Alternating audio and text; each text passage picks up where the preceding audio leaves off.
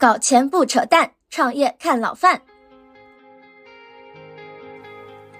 老范聊创业，今天来位新嘉宾啊，Age Club 的创始人段明杰。大家知道啊，老范和高瞻资本一直是非常关注老年赛道的。那么老年赛道里面到底有哪一些的机会呢？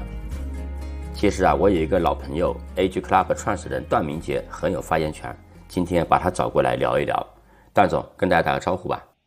Hello，大家好，感谢这个老范的邀请。好的，好的，段总啊，您是什么时候进入到老年相关这个市场的？进入老年行业应该是从大学一毕业就进入老年行业了。嗯，大概是二零一哪一年呢？二零一三年底。嗯，当时我来北京工作，然后进入了这个市场。呃，其实进入这个市场也是比较偶然的，也是因为。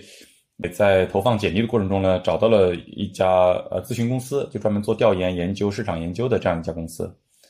然后我在里面进去之后呢，也是被偶然的因素分到了负责养老这个板块。那养老那个时候还处在一个非常早期的状态，整个市场也非常的不成熟，也没有好的创业者，也没有资本关注，国家政策也很少关注这一块。那个时候被定义成社会福利事业，并没有市场化和产业化的这种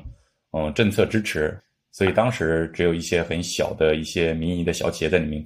嗯，做一些小型的养老院。所以它整个老龄市场的起点是从养老院开始的。这个也可以很容易想象到，因为养老院是刚需嘛，大家退休没人照顾，所以你需要需要去养老院，大概是这么个情况。呃，命运的偶然安排啊，当时肯定有一些对市场的一些预判。那么今天也回头来看，也好多年了啊，这些年下来，你觉得？大家哪一些判断是对的，哪一些判断是错的呢？因为在创业之前，在那家公司工作的时候，大家关注的都是养老院，而养老院入驻的年龄呢，平均在八十岁左右。那八十岁之前的人群，其实是没人去研究、去关注他们的需求和他们的创新机会的。所以，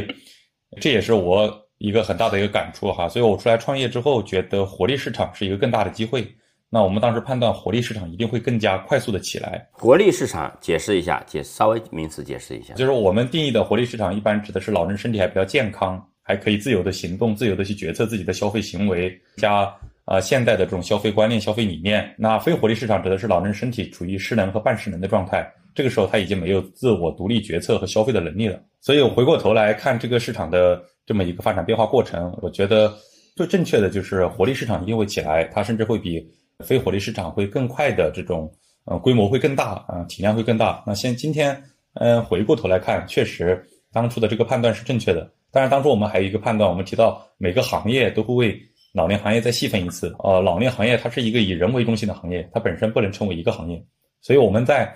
二零一七年我刚开始有这家公司的时候，我们就当时就判断每个行业未来会为老年行业都做细做一次细分。这句理念或者说我们定的这句目标呢？坚持了这么多年之后，到了最近这两年，我们终于发现了这这个趋势开始明显的和我们当初的预判是一致的。这也就是回过头来看到的第一个是活力市场的机会更大。呃，第二点就是我们提到的每个行业会为老年行业细分一次，就各行各业未来都会随着人口结构的变化，呃，各行各业都会进入进行一次适老化，确实是正确的。那当时哪些判断是错误的呢？当时流行的一些判断，当时流行的一些判断就是，我觉得有几个点吧，就是，呃，当时市场上判断整个养老机构养老市场会，养老机构市场是最大的一个机会嘛。但是实际上，机构养老市场我们反过头回现现在来看，机构养老市场第一点，它实际上还没有进入到一个真正的爆发期，因为真正有钱有有能力的支付的那帮人群，他的身体还是比较健康的，也就是我们今天六零七零后，他是掌握着中国。最大的财富的，他也是掌握的中国，呃，赶上了改革开放啊，消费能力更强的一波人群。其实际上，目前的整个状态处于活力的整个状态，他们需要的是更多的是偏娱乐、偏健康、偏快乐、偏消费这样的一些消费是在猛烈的爆发。但是实际上，养老机构这个市场呢，虽然大家都提到的是刚需，但是市场的消费者就是消费端其实是没有完全起来的，支付力也是没有，或者有足够支付力的人群其实是没有完全起来的。呃，今天我们再回过头来看机构养老市场。呈现出一种普遍的入住率不高，然后亏损面比较大，或者说盈利盈利的占比占的极小，或者盈利也非常非常困难。所以呢，今天反过头来再看，发现当初的一些预判其实是过于乐观的。这个很大的因素在于，其实政策是比市场爆发起来是更早的。那政策推动之后，到时候大家认为这个市场很快会爆发，但实际上啊，走下来有很多企业在这这里面踩了坑，然后最后坚持不下去，关闭了公关闭了自己的养老机构，然后最后离开这个市场啊，非常非常多。我也认识不少做这方面的，能够活下来的，大多是是具有。股东背景有超强的实力的，对您说的非常对，就是呃，我在二零一三年底开始进入这个市场的时候，因为当时国家有政策推动嘛，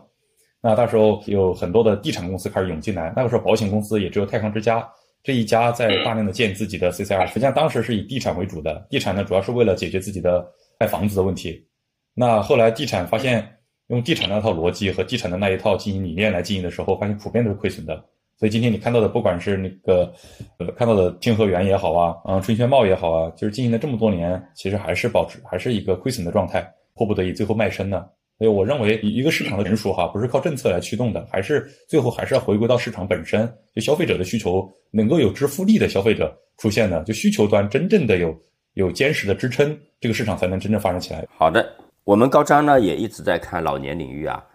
也也看了很多很多的赛道，哎。你刚才也讲到，各行各业都会为老年市场重新做一次，对吧？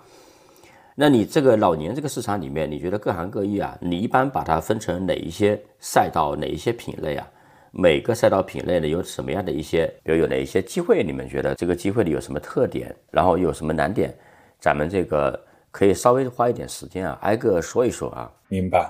呃，它其实涉及到老年人需求的方方面面，它本身上是个多个细细分市场的一个集合。那这个市场呢？国家的层面里有自己的有国家标准的一个分配哈，那这个分类是按照第一产业、第二产业、第三产业来分的，但是它的分的会比较庞杂，涉及到好几十个细分领域。如果这么多细分领域，实际上是很难把整个市场描述清楚的，或者说对于纯市场化的，对于创业企业来说，还是需要有一个整体的能够让大家易于理解的分类。那我们呢，根据整个市场的一个发展的一个情况，我们对市场分成的大概就是六大类，一大类呢就是老龄的消费类的，就是我们看到的各种老龄消费的各种产品。产品类的一些公司，老龄消费类，比如老龄的鞋服、个护、美妆啊、家电、家居等等，包括一些保健器械，都属于我们定义为老年消费品类。那第二大类呢，就是我们说的老年的文娱旅游类的。文娱旅游呢，也是目前增长速度非常非常快的。呃，文娱旅游整个市场，呃，我们觉得经过过去几年的整个疫情的影响，特别是旅游市场的整个供应链全部打散之后，我们明显看到了整个老年的文娱旅游这个市场迎来了一个爆发期。我今年上半年也去拜访了几家老年，特别疫情放开之后去拜访了几家老年旅游公司。我们发现它的整个收入啊，都比去年或者比前几年都增长了几倍，是高速增长的。大家原来预判疫情放开之后年轻人市场会高速增长，但是我最近访谈了大约几十家旅游公司，那我们发现做年轻人旅游市场的那些公司给我们反馈的信息是，疫情放开之前很多小的旅游公司倒闭了，疫情放开之后的一些大旅游公司倒闭了。原因就是疫情放开之后，很多人认为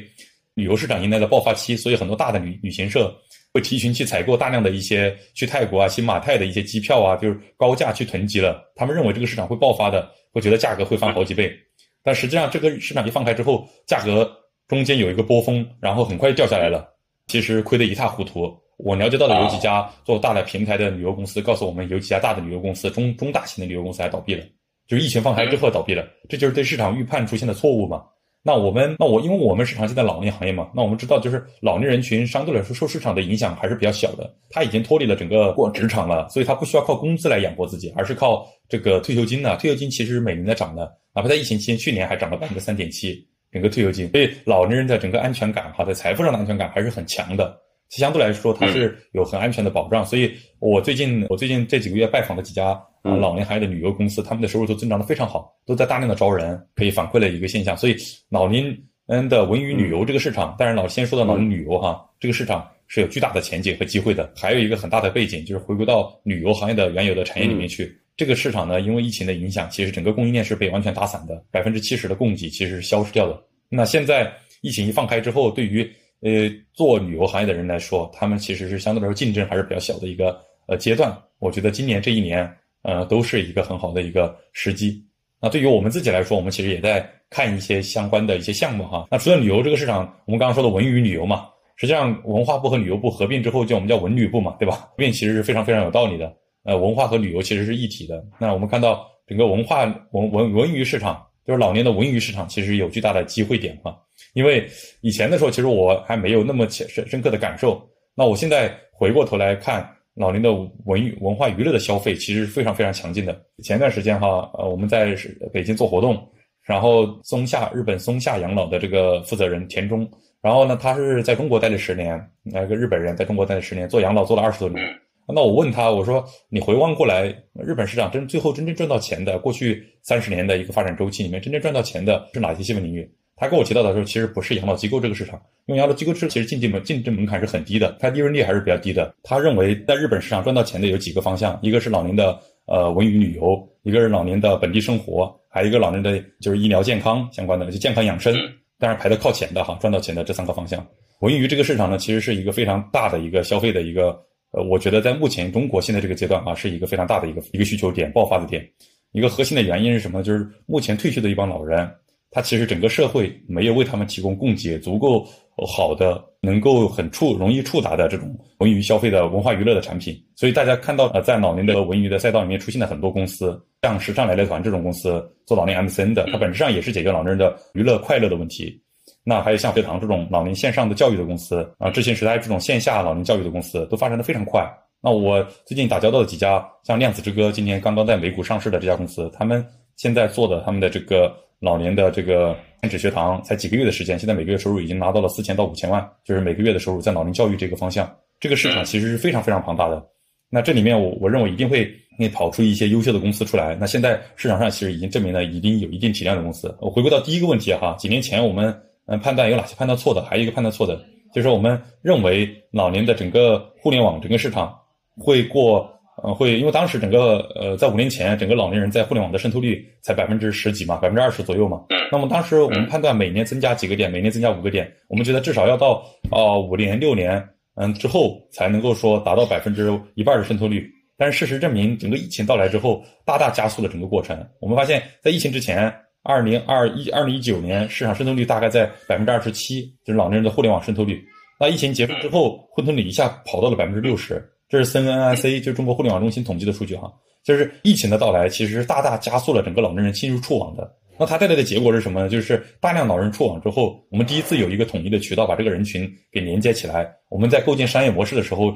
有很好的渠道可以触达他们。以前的时候，在老年行业做商业。它有一个很大的挑战，就是没有一个渠道，就他们很缺少自己的渠道。那原来的渠道是什么？电视，就非常传统的电视和纸媒，就是这两大渠道是能够触达他们，触达用户量最大，然后触达相对来说这个覆盖面最广的这么一个渠道。但是实际上这个渠道有很大的问题，就是没有交互性，它彼此之间是一个单向的输出。那这次第一次有互联网把他们连接起来之后，我们发现，哇，这里面的呃互动过程中会产生大量的这种新的需求和新的机会。那我们说的线上的学习啊，线上的这种当网红直播做 MCN，像十二奶奶团这种，那就迎来了一个高速发展期。那他们的人群其实核心客群也是我们说的五零六零这个人群哈，就是有相当一部分人群是这种这种非常有钱的这种有钱有闲的这么一个人群。其实我们看他的一个付费群体，很多都是这个五十多岁的女性左右是占绝对的。那我们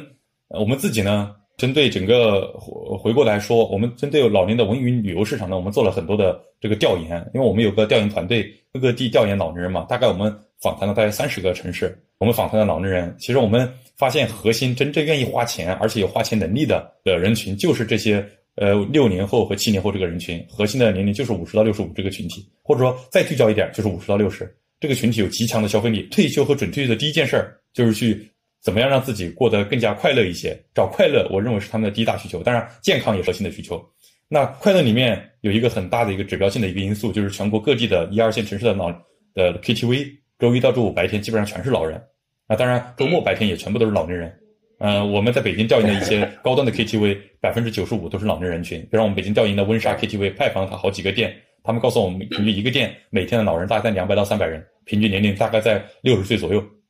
其实比例是非常非常高的，百分之九十五啊！一天来三百个老人，在里面唱歌跳舞，约着朋友，大家一起花点钱，每个人出个几十块钱，能够玩一天。这个是我们二零一六年的时候，二零一六年一七年我们去调，当时调调研，那个时候都已经到了这种现象了。其实我认为，某种程度上来说，广场舞这种娱乐形态就是中国老年文娱要爆发，广场舞爆发的时间点也正好是二零一四一五年，所以那个时候出现的旧爱广场舞啊这种平台级的公司，而这些广场舞的这种娱乐形态的出现。它本质上就是一种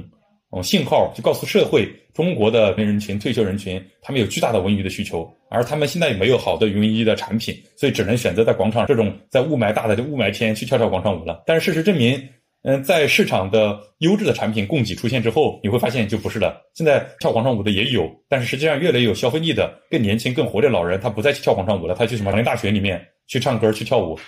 呃，在在老年大学里面去学、去去去学习，那环境更好，体验更好，而且还有老师教。所以你看，呃，为什么中国现在公办老年大学大概有一千五百万人在上公办老年大学？哈。那现在私立老年大学就更多了，这也是我对市场的一个呃分类的一面第二个第二个类别，就是老龄的文娱旅游啊。当然，我前面讲的这个老龄消费品哈，也要补充一下，我刚刚讲的比较简单。老龄消费市场呢，其实第一个品类的机会，也就是我们当时说的老龄鞋。当然，如果要追溯到源头，那肯定是保健品了。但是保健品这个市场呢，因为受到是政策的监管呢，以及整个市场做的非常的那个混乱嘛，所以这个市场呢出现了很多问题。现在大家对这个市场是又爱又恨。那老年的消费品里面，像老年的鞋子，是我觉得是大家耳熟能详的，像足力健这种品牌的出现，其实也是预示着老年消费市场的一个崛起。体量的发展速度其实也是非常快的，短短五年的时间，就从二零一五年的十月十十月份、十二月份。就做到了二零一九年底的时候，就做到了接近接近三十个亿了。就其实我觉得这个是非常有有有指标意义的。就在这证明了什么呢？证明了这个人只有足够强大的消费力和对消费的爆发力，但是呢，需要你对市场的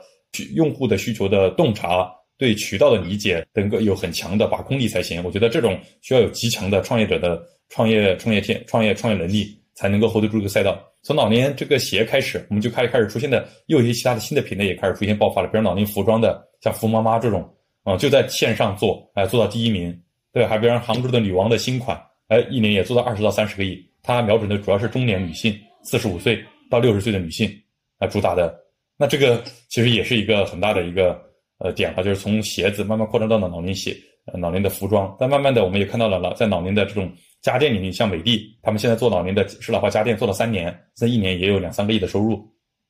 而且还是赚钱的，做老年的适老化家电。防烫伤的热水器啊，等等之类的这样的一些设备，所以我们就发现，在老年整个消费市场开始呈现百花齐放。老年的这个保健器械，像左点做的老年保健器械，什么智能艾灸盒呀，还有老年的个护美妆，也我们也发现了好几家做老年美妆的公司。因为这个市场其实也非常大。那我们之前调研的老年人在买化妆品这一块儿，其实它的整个消费能力是非常非常强的，特别是对五十岁的女性。那我们说到的。呃，第三个呢，就是养老服务了，也是整个市场发展的一个起点。就像我们刚刚说的，它是一个刚需人群才会消费的。就如果你不到这个刚需的时候，你不会想着去住养老院。这个其实一个普遍的判断哈，所以我们才有一个所谓的九零七三，百分之九十是住住在家里的，百分之七是住在社区的，那百分之三才是去养老院。那中国是什么比例呢？如果按照六十岁来算，二点八亿，目前住养老院的人群才百分之一点几，因为才三百多万嘛，才百分之一点几，不到百分之一点五。那这个比例其实是非常非常低的。实际上，大量老人到不到万不得已的情况下，啊，或者说没人照顾的，觉得没有安全感，呃，不到万不得已，他是不会呃特别愿意去养老院的。因为到养老院，你即使营造的氛围再好，他也是一堆老人在里面，他其实整个氛围也是那种嗯老暮气沉沉的氛围。所以这也是西方国家在欧美国家，他做了养老机构做了这么多年。那他们后来想解决这个问题，怎么解决呢？就是他有一种设计理念，就是把年轻人社区和老人社区融合在一起，或者是把幼儿园和老人设计在挨在一起来进行设计。其实这也是一个很核心的原因，就是你再怎么去解决在老年在养老机构里面设置老年大学，但里面都是一些八十岁的老人，他其实很难提出所所谓的活力的。我我想给大家补充一下，这养老服务市场肯定是有机会的，因为它是一个刚需。那经过了这么多年的一个发展呢，我们也要解决的一个点是，这个刚需市场怎么样去。怎么样去把握这个刚需市场的一个发展节奏？不要被市场过多的去引导，不不要被政策过多的去去引导。就政策有时出台的时候，其实是它告诉你这个市场机会，实际上比政比市场真正发展的其实要早很多的。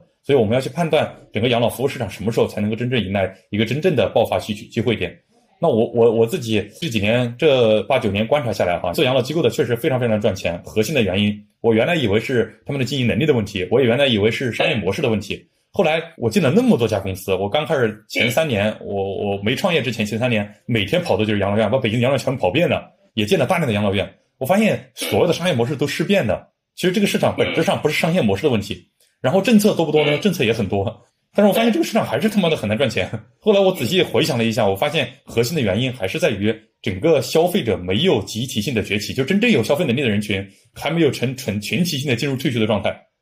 因为我们也服务太阳之家，服务了好好好些年。那我们给太阳之家做的做的调研里面，很多太阳之家告诉我们，他们有相当一部分人群是不不进去住，但是他们买了那个两百万的保险，都是五十多岁的人群，都六十岁的人群，真正中国最富裕的一批人群，他还没到入住的阶段，他是提前给预定的，而且这个比例越来越高，从原来的只有百分之十，后慢慢涨到百分之二十、百分之三十。这个其实也可以证明一点，真正中国有消费力的人群还没有进入到养老服务的市场。那我那我觉得这个市场什么时候会到来呢？真正说到五零后左右的人群开始到了七十五岁的阶段，哎，集体性的进入这个年龄阶段，他开始有足够强的消费能力，他而且他也而且有相当一部分事情他是子女是没法照顾他的，所以我觉得到这个点，这个市场有够庞大了，养老机构也有几万家了，做商业模式的形形色色的什么商业模式你都是看到的。但是我发现，嗯，它的核心的底层是。真正有有付费能力的用户还没起来啊，这是我回想下来最大的一个一个感受哈。所以养老服务市场还是有机会的。那现在这个市场的机会转移到哪里呢？转移到了居家了。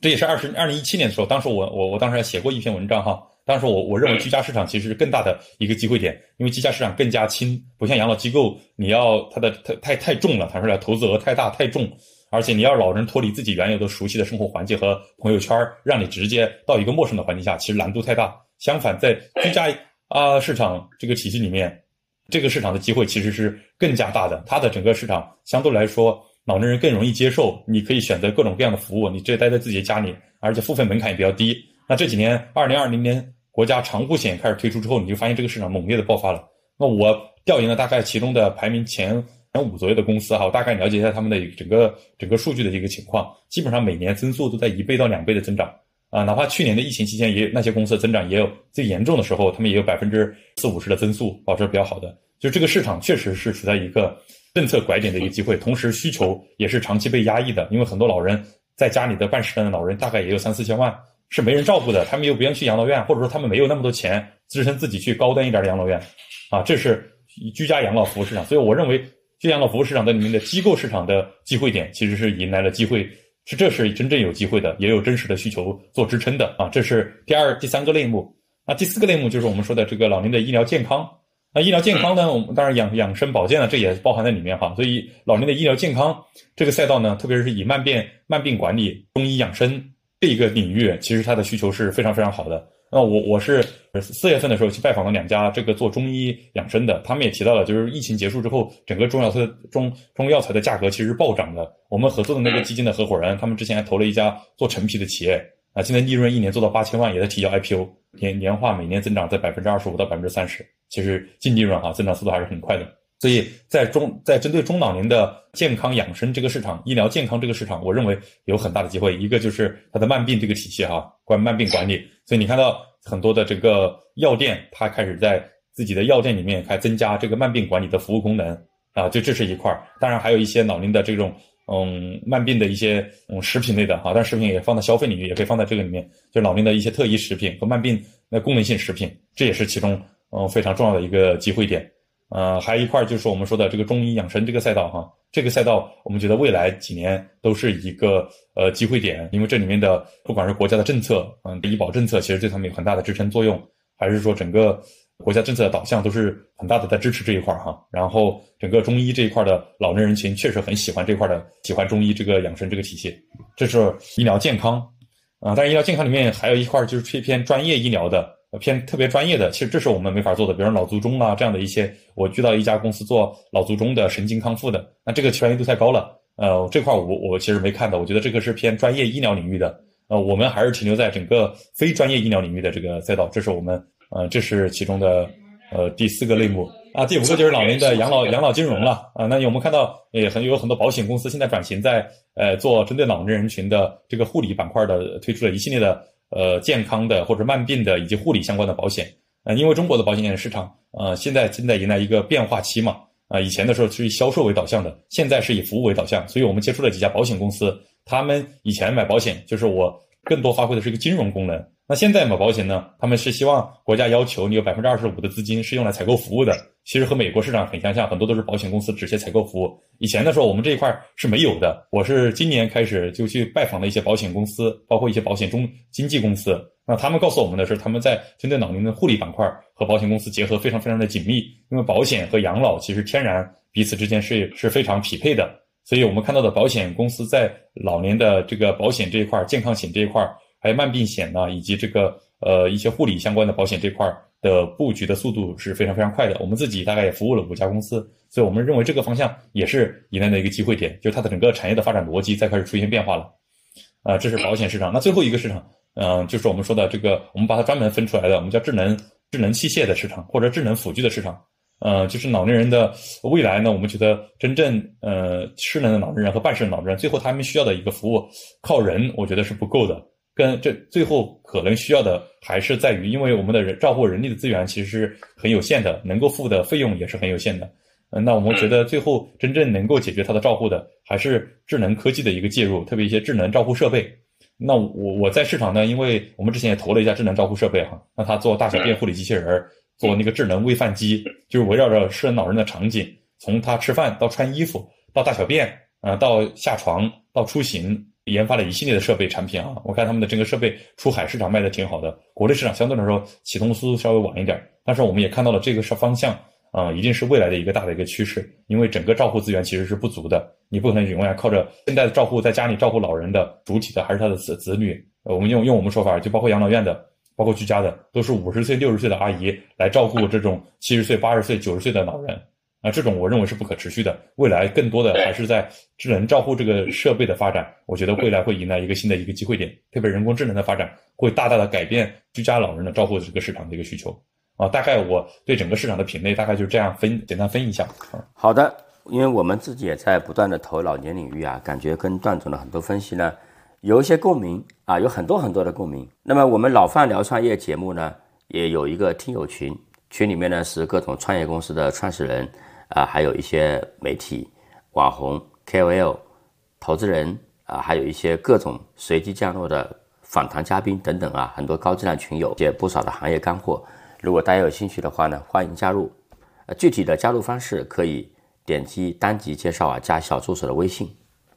那么我们接着来聊啊，段总啊，这两年有不少的人去学习日本的老年市场啊，我看你们也组织了一个团啊，我我正好跟会议冲突也我也没去成。很多人觉得呢，日本的老年经济是一个时光机，去复制一些日本的老年经济的产品啊或者模式啊过来。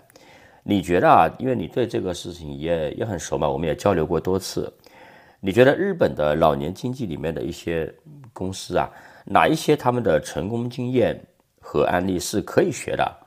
哪一些呢？是日本的案例？你觉得是在中国没法学的，呃，没办法复制的？要不然你大家都去抄的话呢？你抄错咋办呢？是吧？抄什么是抄对的？抄什么是错的呢？我觉得那个，因为中国和日本呢，相对来说文化属性其实还是有很多共同性的。我们都是遵循着就是尊老爱幼这么一个基础的文化传统，这种文化价值观念在的。所以呢，日本这个养老产业确实是中国的很多养老产业的一个发展的一个起点和一个源头。一个很小的一个例子，就是我们刚刚说的有一个例子，就是我们的像那个老年鞋。其实国内的那帮做老年鞋的起点就是模仿日本的老年鞋开始出现的，像日本的捷、快步主义这样的一些老年鞋，在日本市场一年可以卖几百万双。呃，日本市场在消费品这一块，在鞋产品这一块是有有很多值得我们去借鉴、学学习的。因为对于不管是中国的老人还是日本老年人，他的脚型、他的身体结构的变化，其实都是类似的，衰老的状况其实是类似的，它可能会有一些。呃，基本的不一样，但是你说，呃，足底的磨磨损、膝关节的关节炎以及各种健康问题，呃，老了之后都是大同小异的。在产品这一块儿，我觉得是很多可以值得学习的。确实有很多公司的。中国的很多产品，嗯，企业在日本去学习，确实获得了很多经验，我大大加速了整个产品创新的一个过程。那我看到了好几家做这个产品类的公司，哈，做老年鞋的公司，他们的起点就是代理日本老年鞋或者卖日本老年鞋，慢慢的到自己来学习，然后发展出中国自己的特色。那现在你讲中整个老年鞋的市场，那供应链绝对是中国比日本强多了，因为日本的很多老年鞋，像它的判捷老年鞋的工厂也放在中国了。这个也是我们很大的一个优势，所以在老年产品市场，我认为是值得借鉴的。那养老服务市场有没有借鉴呢？我觉得也是借鉴的很多啊，但是也有不能借鉴的，因为整个中国的养老市场和日本养老市场还是不一样的。那在养老服务市场啊，有很很多的服务理念、服务的一些细节、一些照护的一些基本的养老机构的管理方式，在二零一四年我做了老年行业不久，那个时候每个月都有成百的团到日本去学习，那真的是一个火爆期。就是考察团，那基本上考察的全部都是养老机构的这个市场，就学习各种日本的养老理念、养老机构的管理细节设计。那这几年呢，日本的机构来中国的时候，发现中国的那些高端养老机构设计的比日本养老机构还好很多。而我们这个国家有一个很，我们这个民族有一个很优秀的品质，就是我们的学习能力极强，然后学习好了之后呢，只要给我们找到了一个方向，就会在上面不断的去去，因为我们整个市场够大，能够支撑起足够高端的或者足够高品质的一些产品出来。你会发现，呃，整个日本的整个养老，它还是打的精精打细算一些一些性价比为主体的一个养老机构哈。还是这一块儿，你要说最最顶级的养老机构，设计的最好的养老机构，还是现在他们觉得来中国，发现是在中国市场上面。然后我们当时觉得日本的产品市场可能也要学习个几十年的，但实实际上老年鞋市场的整个学习周期才几年的时间就超越他们了，最后逼着他们把要把他们的工厂放到中国，它的性价比才能才能够抵挡中国企业的竞争。这个其实让我感触蛮深的。从二零一四年那个时候，我们在提老龄鞋、老年产品市场的时候，我们当时觉得品类只有大概两千多种，所以那日本呢大概有呃四五万种，甚至有的说是六万种。这才短短几年，中国的整个在淘宝、天猫上我们看到的这个品类已经接近上万种了，非常非常快的，就是学这个这个品类，中国的老年产品的这个品类增长速度非常快。所以我觉得在产品领域已经学过了，然后在养老服务这个市场也基本上该学的都学了。然后接下来我们就在文娱旅游这个市场，其实我们也觉得也有很多学习的空间哈，就特别是旅游市场，因为日本有好几家旅游的上市公司，而且还做了整整个整体的细分，啊，这个我觉得是可以参参考和借鉴的。呃，除此之外呢，但但是呢，有些领域其实是没法去参考和学习的哈。举个例子哈，比方说居家适老化改造。那整个日本的居家适老改造其实基依依托于日本的介护险。那老年人呢去做居家适老改造，租赁各种嗯设备，呃政府是给你报销百报销绝大部分的，报销比例达到了百分之八十到百分之九十。那中国这块其实还没有的。在二零一三年、一四年，我开始居家养老适老化改造是个市场，了解调研这个市场的时候，发现很多企业开始做，做了这么四五年，很多企业都倒闭了，大部分我觉得都已经离开这个市场了。核心就是他们认为这个市场，日本市场这么大，是吧？一年消费额一两千个亿。那中国市场肯定也很大，应该是它的好几倍。我们的老年人还的消费观念、消费理念以及整个政策，远远还没有达到整个今天这个状态，可能没法去学习他们。但还有一点，我觉得也是不能参考的，也是我在日本去拜访的过程中了解到的，就是互联网整个市场、信息化这个市场。虽然百分之七十日本老人也能够使用互联网，但是呢，他们的整体的互联网还不仅仅在老年这一块就发展的很薄弱，所以他们的整个老年在老年这块给他们提供的各种互联网的产品，其实是非常非常少的。我我我们我当时去日本的高龄产业研究所跟他们的这个所长交流，他们研究日本老年产业二十年，我就给他展示了很多中国，这还是二零一九年疫情期之前，我去拜访，我给他展示了很多中国的像唐豆广场舞吧这样的一些 APP，他们看的都非常震惊，他们觉得中国在老年互联网这一块是远远超过日本的，就是在整个创新这一块，其实也可以理解哈，因为我们本身这个互联网这块就远远超过日本嘛。对这个，我觉得是没法学习的。就日本虽然老年人也是用互联网，但是互联网在他的生活中的使用的比例是极低极低的，那远远达不到今天所谓的在互联网上录自己的视频呢、做直播呀，像时尚奶奶团这样的公司的出现，其实是没有的。我当时给他展示时尚奶奶团，他们也很惊讶啊，中国原来老人能够做到这样，因为他们来中国的时候发现老人都很土的，但是他第一次感觉到啊，中国老人能够做到如此之时尚，而且还能够积累几千万粉丝，他们觉得很神奇哈，一直在那边惊叹。所以，我他们觉得在互联网领域，我们是远远超越于他们的。但是还有一个领域，我觉得那也是没法学习的，也是我们会超越他们的一个领域，就是我刚刚提到的这个老年的这个智能设备或智能辅具。这个其实我以前是没有这个感知的哈。后来，呃，我在二零二零年开始跟日本的一些企业，给日本松下、给日本狮王提供各种调研咨询服务的时候，那我们开始感受到，这感受很明显，因为他们给我们反馈的信息是，整个日本的辅具还是偏。机械式的，其实，在智能化的辅具这一块他们的智能化程度非常非常薄弱。他们的政府呢，也是从二零二零年开始做一些课题研究，就是智能化设备怎么能够解决老年人的居家照护，但实际上进度非常非常缓慢。我觉得有一个很核心的原因，就是整个日本的养老市场太小了，没有那么多。第二点，它的整个创新力本身在老，就是第一点，就是整个市场太小了。目前过去五年，日本的养老市场的增速基本上保持了百分之一到百分之二，它整个市场已经高度老龄化了。就是一个深度老龄化的市场，它的增速已经非常缓慢了。有有些市场甚至在萎缩，比如说日本的机构养老市场每年都在萎缩，这个是大家没想象到的哈。但是它哪块的增长呢？就是它的这个活力老人、活力的文娱市场、老年的这个文文化娱乐市场、旅游市场是在增长的。你看，在对这一个深度老龄化的时候，走完了整个老龄化的整个阶段之后，它的机构养老市场其实是在下降的。相反，它的活力市场、文娱市场是在增长的。这个跟那个田中先生其实讲的也是非常非常的相似哈。这个数据是日本经济产业省提供给我们的。所以我觉得在智能化这一块儿，啊，日本市场也是刚刚起步。中国的有的智能化设备甚至甚至还是卖到日本的，这也是我后来才看到的一个现象啊。我觉得在智能化这一块儿，其实你是日本，你也感受到它其实一个典型的工业化社会的一个国家，对吧？它信息化其实非常非常弱的。呃，中国呢，在信息化这一块、智能化这块其实很强的。我们就看到有很多日本企业来中国采购一些智能化的一些设备，哈，就智能化的一些辅具、一些设备，就智能化程度做得高的一些信息管理系统，我们叫智慧养老系统。啊，这个其实是我们的强项。那日本这一块其实相对来说还是非常非常薄弱的。这几块我觉得是没法学的，这几块是我们的优势。啊，总而言之呢，就日本市场有我们值得学习的地方，我们有自己优势的地方，也不也没法完全去照搬。段总啊，这几年呢，在老年经济的领域啊。我也见过不少失败的创业者啊，你见过可能更多。但今天呢，很多人想进入这个市场来，你觉得啊，作为一个看过了十年的行业周期的一个老炮啊，你觉得有哪一些主要的坑啊，能给大家说一说吗？我觉得确实有几个坑。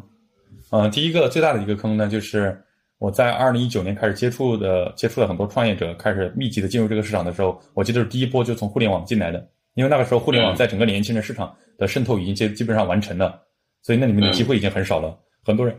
很多人发现老年人这个市场的渗透率还很低，所以他们觉得，而且增长速度很快，所以他们觉得互联网加老年这块是个机会。那我们看到了很多这种，嗯，从互联网，嗯，一些互联网，阿里的、京东的，还有一些是从这个，呃，有的是从从陌陌，还有从趣头条里面出来的一些创业者在里面进行创业。我发现后最后基本上成功的很少啊，大部分都失败了。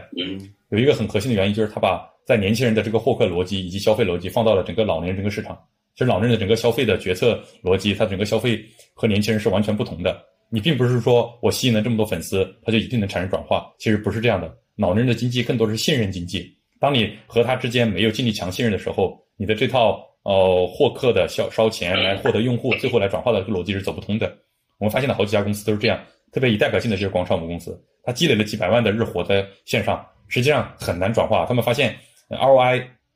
和年轻人市场相比非常非常低，低到了这个整个商业模式无法可持续。这个是我们当时看到的第一个点，把年轻人的这一套互联网的逻辑运用到老年市场，普遍都是失败的。我基本上很少能够看到呃有成功的案例哈，就是从嗯从零点开始切入到这个市场。那我觉得第二个踩的坑就是对行业的对行业的或者对人群的需求的不理解。他们很多创业者在刚进来的时候，对人群的呃准备其实是非常非常薄弱的。他只是觉得，哎，老年人有这个需求，有健康，有什么？但实际上没有做的去理解他这个需求的核心的人群是哪个人群，他的体量有多大，他是靠什么来进行获客的，他的获客的渠道是哪些？因为这个市场没有那么多获客的呃获客渠道是非常不健全的。所以，我觉得第二个大的一个坑就是对人群的不理解。我说的对人群的理解，不是一个表层的理解，就老人害怕死啊，老年人孤独寂寞呀，这是很浅层的。我说的理解是是深刻的去洞察这个人群真正愿意为什么花钱，而且他愿意花钱的这个逻辑是什么样的，这个都是完全不一样的。我说了嘛，这个人群他首先是要建立信任，他才能够产生消费。所以我了解到的另外一个人群就是对需求的不理解，就是我认为有这个需求，实际上老人他的需求没有这个需求，这是需求这个定位这个方向上面出现的错误，也是一个很重大的一个失败的一个原因，呃，踩的第二个坑。那我觉得第三个坑就是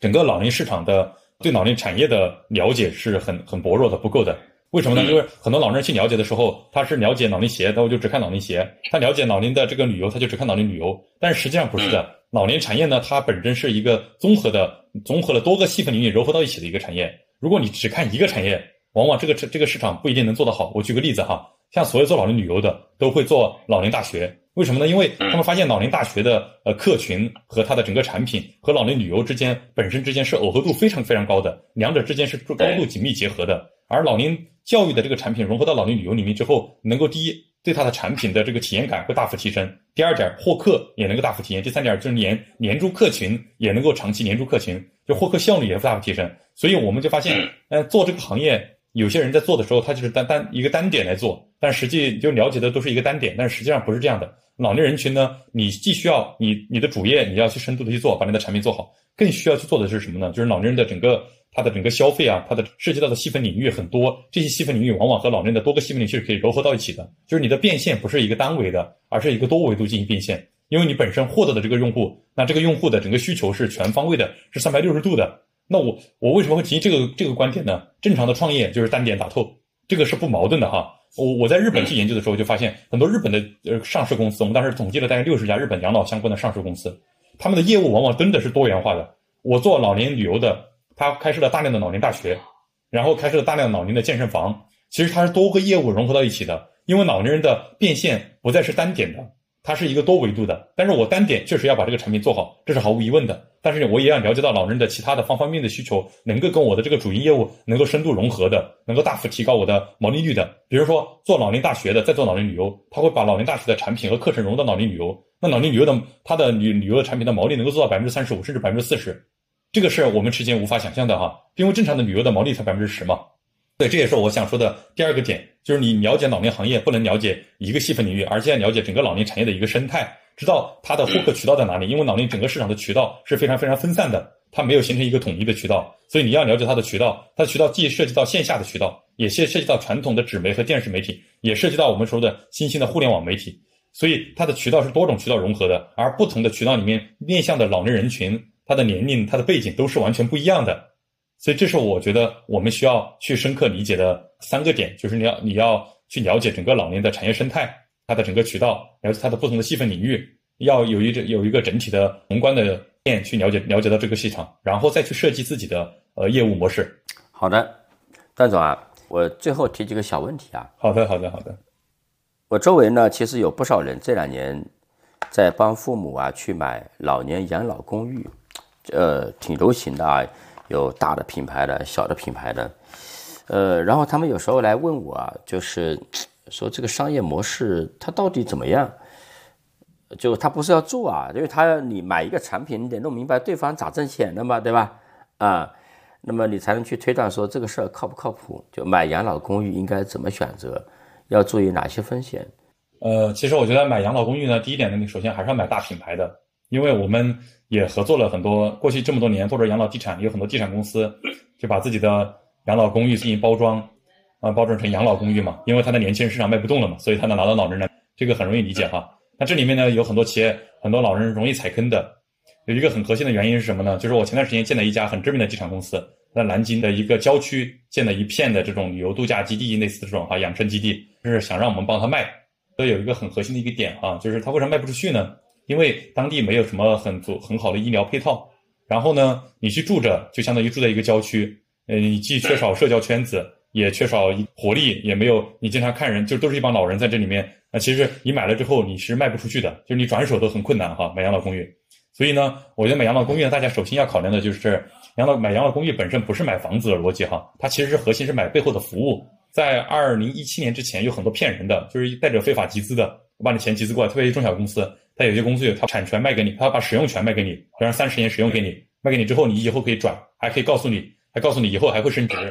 但实际上很多买的老人都被坑了哈，因为核心的原因就是我卖给你之后，它是很你如果没有很好的医疗配套，这个地方不能把它做成老年人真正可以长期在这边生活，呃呃生活消费生生活的这么一个，呃就是不能如果持续吸引到很多人来这地方来养老、来度假、来来来来旅游、来消费。那这个地方其实是没有活力的，最后你的买的产权是很难卖得出去的。所以很多老人在买的时候一定要高度考虑一点，它的便捷性、它的服务性。在这里面，服务一个是养老服务，一个是医疗服务。如果说，比如说你买的养老公寓，我们我我也遇到了一些买的养老公寓就在郊区的，没有医疗的，最后还是得回来看病。那一生病之后，在医院里面，呃，就要住很长时间，或者在离医院近的地方要住很长时间，因为你随时老人有各种突发性的疾病嘛。所以买养老公寓，核心是买背后的服务。大家不要被。呃，山清水秀，被环境很好，被别墅给吸引了哈。这个其实不是你所需要的。你要知道，真正要去养老的，他的一个最大的到了那么个阶段，到那个阶段的时候，他的核心需求就是医疗和健康和养老服务。你在家里有没有人管？你不可能指望着我买个养老公寓，将来你子女就长，那是不现实的。所以买养老公寓的核心逻辑是要要求很方便，出行很方便。第二点呢？各种服务是可及的，就是你随时能够找到养老服务，能够搞到各种呃服务的配套，你能够找到呃旁边就是比如一公里方圆一公里或两公里就有医院，随时能够紧急送医的，有绿色通道。他买的是本身是服务，买的是安全，对未来的一个安全的预期。那现在的很多养老公寓确实环境很好啊，我去那个地方哇，还是在汤山温泉，我靠，还是随时可以去温泉。但是他妈的那个温泉的地方又没有医院，什么都没有，你去了待在那边干什么呢？对吧？你又脱离了你的生活环境。所以呢，我觉得买养老公寓呢，呃，不要去。如果你但是你钱很多的情况下哈，你钱非常多，像我认识的有一些，他每年他去海南，我在海南买套房；他有时夏夏天的时候去大连度假，我在大连度假买套房。那这种是可以的，我觉得是是另外一个另外一个层面的。但如果说你只是把它当做一个真正的一个养老的一个公寓，我认为呢，你和首先要考虑的一定是考虑到周边的配套，最好是买偏市离市内稍微近一点的，或者说交通很方便，在郊区不要那么偏远的那些养老公寓。当然，同时也配套了大量的医疗服务资源。然后呢，有人告诉你买个二十年、三十年产权，坦率说，其实这买着是没有意义的。因为到了你那个阶段，你你你根本二十年、三十之后，你你你这个东西，你第一你转他他们告诉你说买着会升值，实际上最后你你卖不出去的，因为整个中国养老市场它的变化很快，而每一波老人他的需求特点又不一样。你今年觉得哎，在这个地方它这个产品是满足于当下这个消费水平和教育背景水平的老人，但实际上过了个五年、十年、二十年之后，那帮老人新的那帮老人消费理念和老人是完全不一样的。我们这几年做了。那么多老人调研，最大的一个体验就是每隔五年，老人的消费特点都不一样，消费观念都不一样。你今天买的这个养老院，再过五年不一定他会买你的养老院。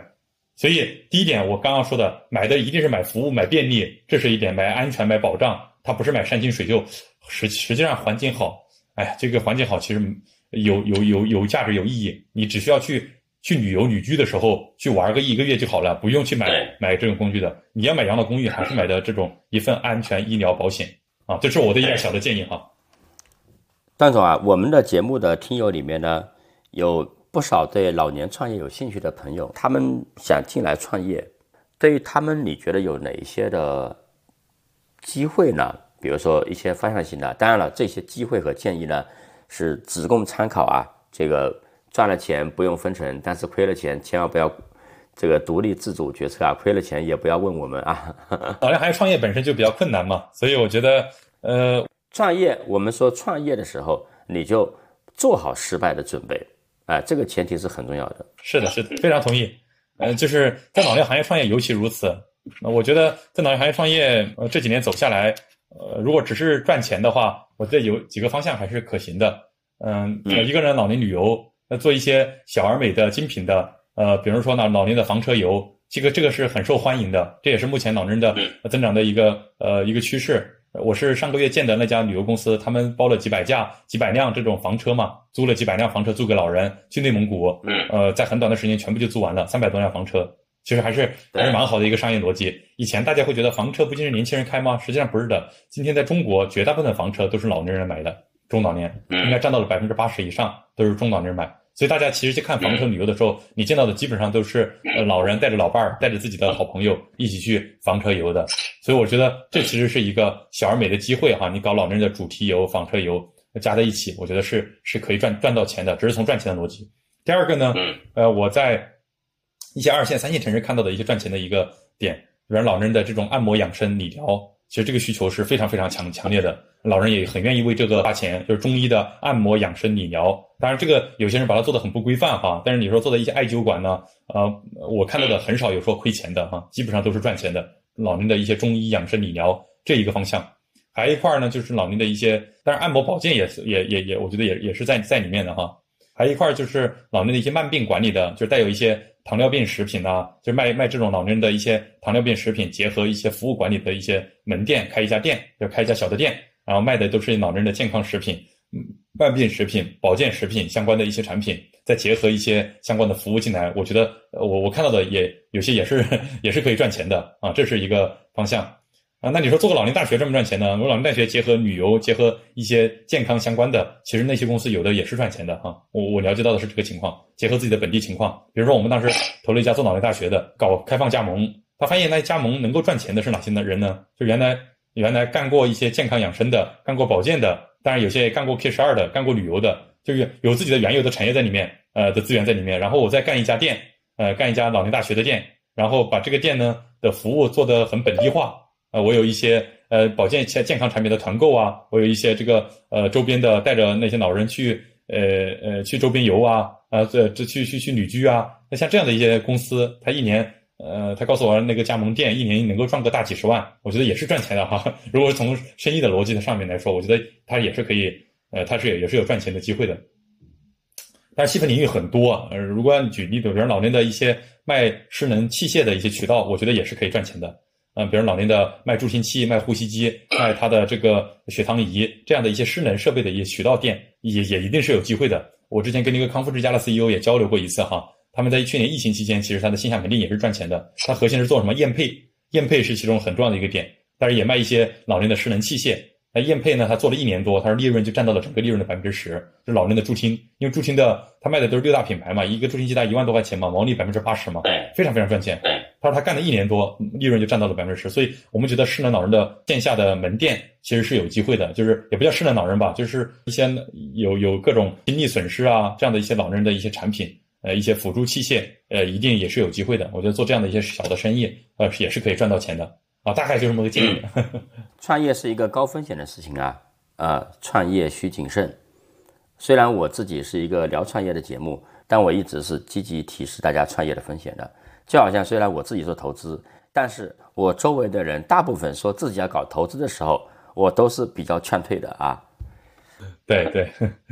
对，有个问题我也想问问这个范总，因为范总做了大量的天使投资，在我们的天使投资圈也非常知名。呃，实际上来了团之前也是他首先投的天使。那我有一个想问的问题啊，就是对于老年市场现在的这个呃现在的这种机会的一些看法，您有没有自己的一些体会？就是您为什么会想着来看这个市场呢？因为它和您以前投的年轻人这个市场其实差别还蛮大的。您为什么看好老年市场的这个发展机会？还有您未来如果投资的话，您想投哪些方向？就哪些方向是可以？呃，您觉得是符合你的投资逻辑的，也可以投到想投什么一些细分方向啊？这是我的问题。为什么说我们从去年开始重视这个市场？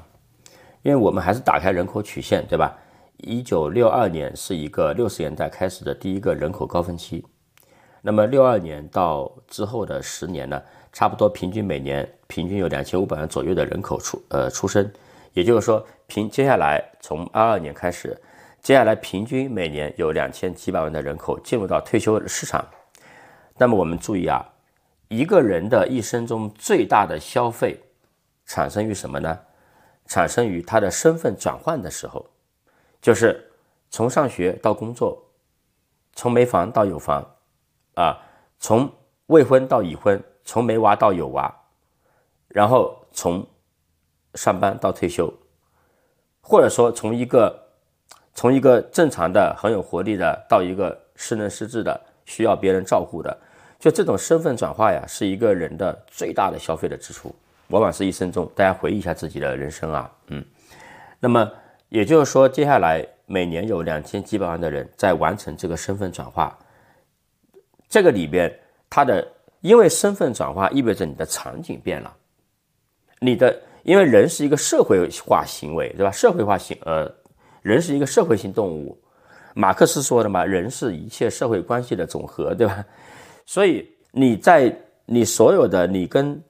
家人的关系，你和周围人的关系，你和这个社会的关系，全都在调整。这个调整过程中，它很多事情它是需要用道具表达的，它是需要消费的，啊，这是一个点啊。我们说需求的变化，是我看到了这个点。那么我们前面也说了，老年人。另外一点呢，我们的投资还有很重要一点，就是我们看渗透率曲线。我们往往会在一个赛道还比较早期的时候去进入，然后呢，随着这个渗透率的不断提升、不断扩大，我们去赚取所谓的叫戴维斯双击，对吧？就是一方面是本身市场的成长，然后带来基本面的成长、公司的成长；另一方面呢，那市场会越来越看好这个领域啊啊，那我们。那提早埋伏进去也会获得一个比较好的回报，这是我们从投资角度啊，嗯，但是我们投什么领域呢？我们重点投一个领域，就是我们的流量媒体能力对对方有价值的领域。它细分有很多品类啊，但这个我就我就今天没有时间展开了啊。但我们思考的一个角度是什么呢？是高张过去我们一直是做媒体、文娱、传媒流量，对吧？那我们前面两前面的基金投的项目累积的用户和流量有三亿啊，不排除啊三亿，但可能 A 项目和 B 项目是有重合的用户的，但加起来有三亿之多。然后还没有我们没有投的，在中国搞流量的非常非常多的人，大概率在中国和搞流量三个字有关系的人，有品质的，我很基本上可能都认识啊。那么那这件事情你因为今天做早期投资。你必须对别人有用。我觉得，如果说你对别人没有，投资人对项目没有价值，你不太能找得到了。第二个，找到以后呢，他觉得好像我为什么要呢？你投资呢？而且你还有一些条件，是吧？啊，那你可能还跟他谈谈价格，谈谈比例，是吧？他会觉得，哎，那为什么呢？所以呢，我们就说，我们一定要对对方有用，这是我们强调一个点。那我们最强最强的就是获取用户、品牌、流量这件事情。那我们投完之后，他就可以迅速帮他进入到一个。我们自有的自己投的有几亿的流量，然后呢，我们作为生态的可能有几乎覆盖中国整个互联网的这个流流量的这么一个资源。那他当然了，进来之后，你跟别人谈商业合作，对吧？但是我可以给你背书，我可以带你玩这个江湖，带你进入这个圈层、这个市场，这是我们的价值。所以呢，我们会去反过来想说，哎。什么东西我们有用，然后再来做商业分析，说啊这个品类我们觉得有价值，那个品类不错，然后是这样的。所以刚刚说的什么养老啊，看那个呃养老社、养老机构啊，像这些，或者说一些 to B 的服务、特 to G 的服务啊，呃就对企业端的服务或者一些对政府端的服务，那对我们来讲呢，我们是不太会去投的啊，因为我对别人没用啊，这个很重要，人家需要的是政商资源，对吧？那那那就不是我的。不是我的领，不是我的强项了啊，所以大概是这么一个。我们对这个领域呢，也在不断的看好，也也跟 H Club 呢有不少的合作啊。接下来，嗯，今天老范聊创业请的 H Club 创始人段总的分享非常精辟。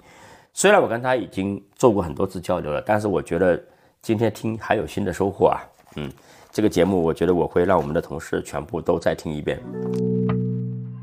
好的。今天的节目就到这里，感谢大家的收听。同时，我们也特意为喜爱老范聊创业的听众朋友们开启了听友群计划，